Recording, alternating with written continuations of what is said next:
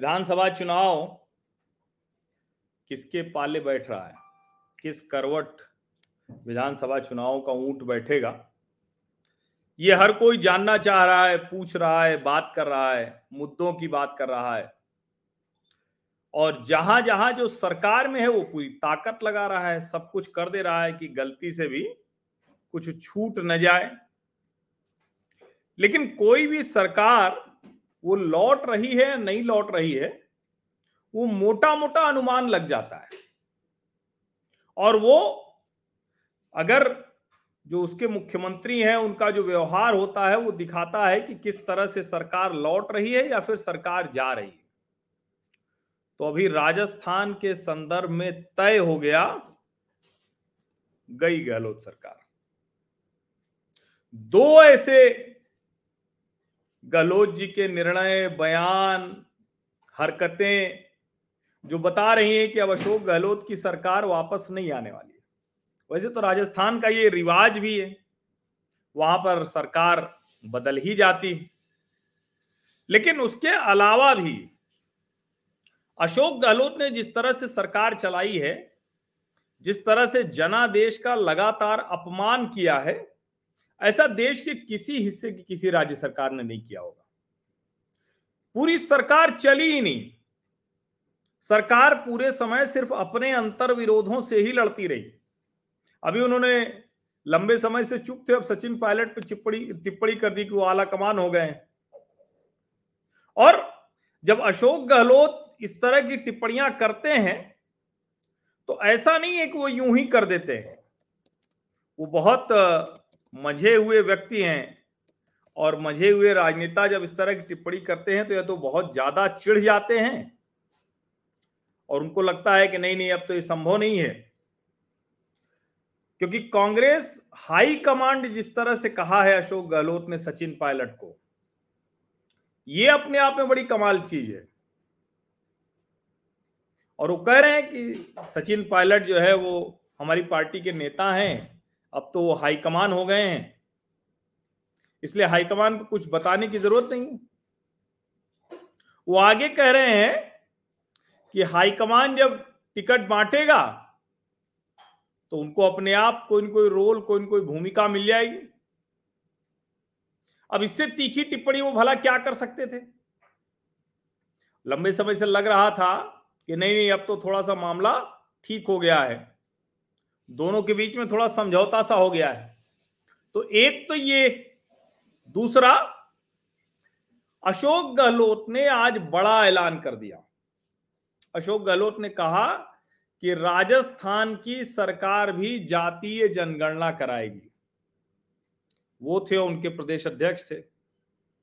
और वो जब कह रहे थे कि जनगणना कराएगी तो लगे हाथ ये भी बता रहे थे कैसे राहुल गांधी जी ने रायपुर के अधिवेशन में कहा था कि हम जातीय जनगणना कराएँगे। तो भाई, रायपुर के अधिवेशन से फिर से रायपुर में सरकार बदलने की नौबत आ रही है, राजस्थान में सरकार बदलने की नौबत आ रही है। तो अभी तक आपने ये जनगणना का ऐलान क्यों नहीं किया? जातीय जनगणना का?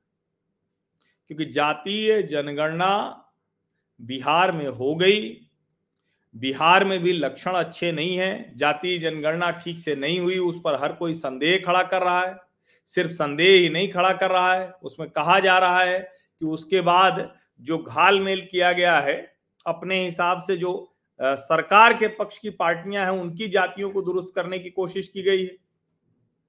और यहाँ तक लोग ये भी कह रहे हैं कि इसी बहाने नीतीश के साथ भी लालू जी ने खेल कर दिया। अब ये सब चीज़ें वहाँ से निकल कर आ रही हैं। वो सोच रहे थे कि जातीय संघर्ष होगा जातीय संघर्ष नहीं हो रहा है, लेकिन जो संघर्ष हो रहा है वो अन्य पिछड़ा वर्ग और अत्यंत पिछड़ा वर्ग, यानी ओबीसी और ईबीसी के बीच का हो रहा है। लेकिन ये तो जनगणना करा दी। तेजस्वी और नीतीश को ये तो कहेंगे ना कि उन्होंने जनगणना करा दी। लेकिन गहलोत जी जो कर रहे हैं, वो तो साफ़ साफ़ दिख रहा है कि जनता का मज़ाक बना रहे हैं। किसी भी जाति की जनता हो, किसी भी जाति की जनता हो जब वो कह रहे हैं कि हम बिहार की तरह ही जातीय जनगणना कराएँगे तो उनको ये नहीं समझ में आ रहा है। उनको ये नहीं समझ में आ रहा है कि कम से कम तीन से चार महीने लगते हैं जनगणना कराने में। अब उनके पास तो समय ही नहीं है। आज सात अक्टूबर हो गई। कोई कह रहा है आठ अक्टूबर, कोई कह रहा है नौ अक्टूबर, लेकिन कुल मिला के अब अगला हफ़्ता तो नहीं बीतने पाएगा। जब चुनाव आ जाएगा। और जिस तरह से उन्होंने वो ऐलान किया है, जिस तरह से ऐलान किया है, वो भी देखना चाहिए। वो मुझे कहीं क्लीन फ़ीड दिख नहीं रही, इसलिए मैं दिखा नहीं पा रहा हूँ। लेकिन जिस तरह से ऐलान किया है, वो अपने आप में दिखाता है कि दरअसल अशोक गहलोत जो कर रहे हैं, वो पूरी तरह से अशोक गहलोत की सरकार के जाने का ऐलान है। अशोक गहलोत चुनाव पूरी तरह से हार चुके हैं। अब उनको लग रहा है कि शायद ये एक तरीका हो जाए। शायद ये एक तरीका अपनाया जाए। और इसीलिए मैं कह रहा हूँ ना कि सरकार में मुद्दे बहुत सी चीज़ें होंगी। लेकिन जब कोई सरकार का मुख्यमंत्री, उसका मुखिया इस तरह से काम करने लगता है तो समझ में आ जाता है कि क्या होने जा रहा है और अब ये स्पष्ट दिख रहा है कि राजस्थान में कांग्रेस की सरकार आने का अब कोई भी दूर दूर तक कोई संभावना नहीं बन रही, उसकी कोई गुंजाइश नहीं बन रही है। उसके पीछे सबसे बड़ी वजह तो यही है कि अशोक गहलोत ने मुख्यमंत्री रहते कोई काम नहीं किया।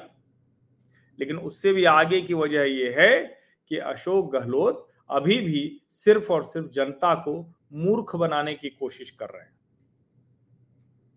समझिए?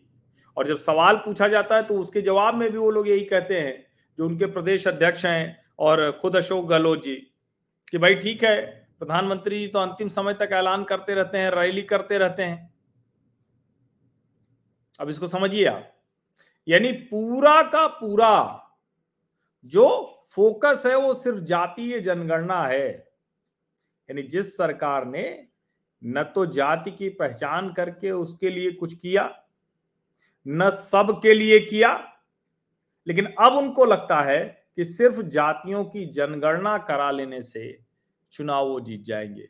राजस्थान की जनता इसको बहुत गंभीरता से क्योंकि राजस्थान की जनता ने तो झेला है, जो शांत प्रदेश था, जिस प्रदेश में कभी कुछ होता नहीं था, उस प्रदेश में भी अपराध होने लगे, दूसरी गड़बड़ियाँ होने लगी।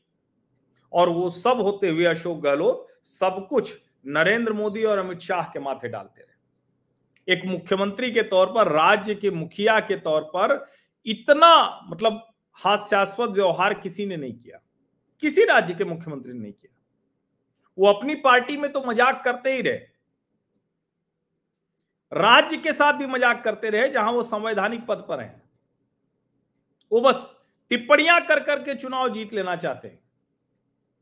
तो वो तो विपक्ष में भी कर सकते हैं।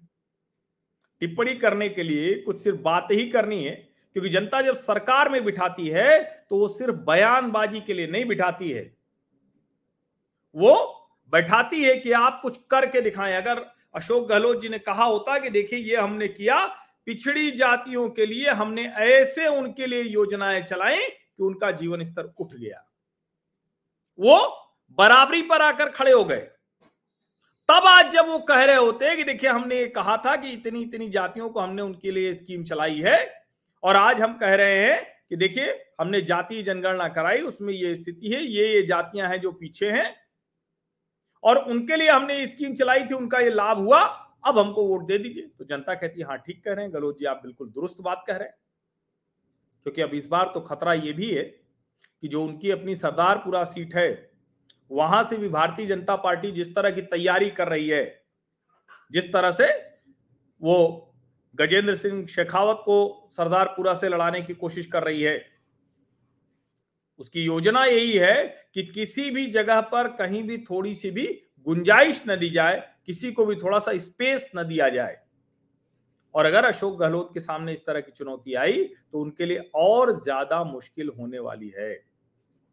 लेकिन मैं फिर से कह रहा हूँ कि अब जिस तरह से उन्होंने ये जातीय जनगणना का ऐलान किया है, इसका सीधा सा मतलब है कि उनको समझ में आ गया है कि अब वोट उनको नहीं मिलने वाला है। चुनाव वो बुरी तरह से हार रहे हैं और बुरी तरह से हार रहे हैं। बहुत बहुत धन्यवाद।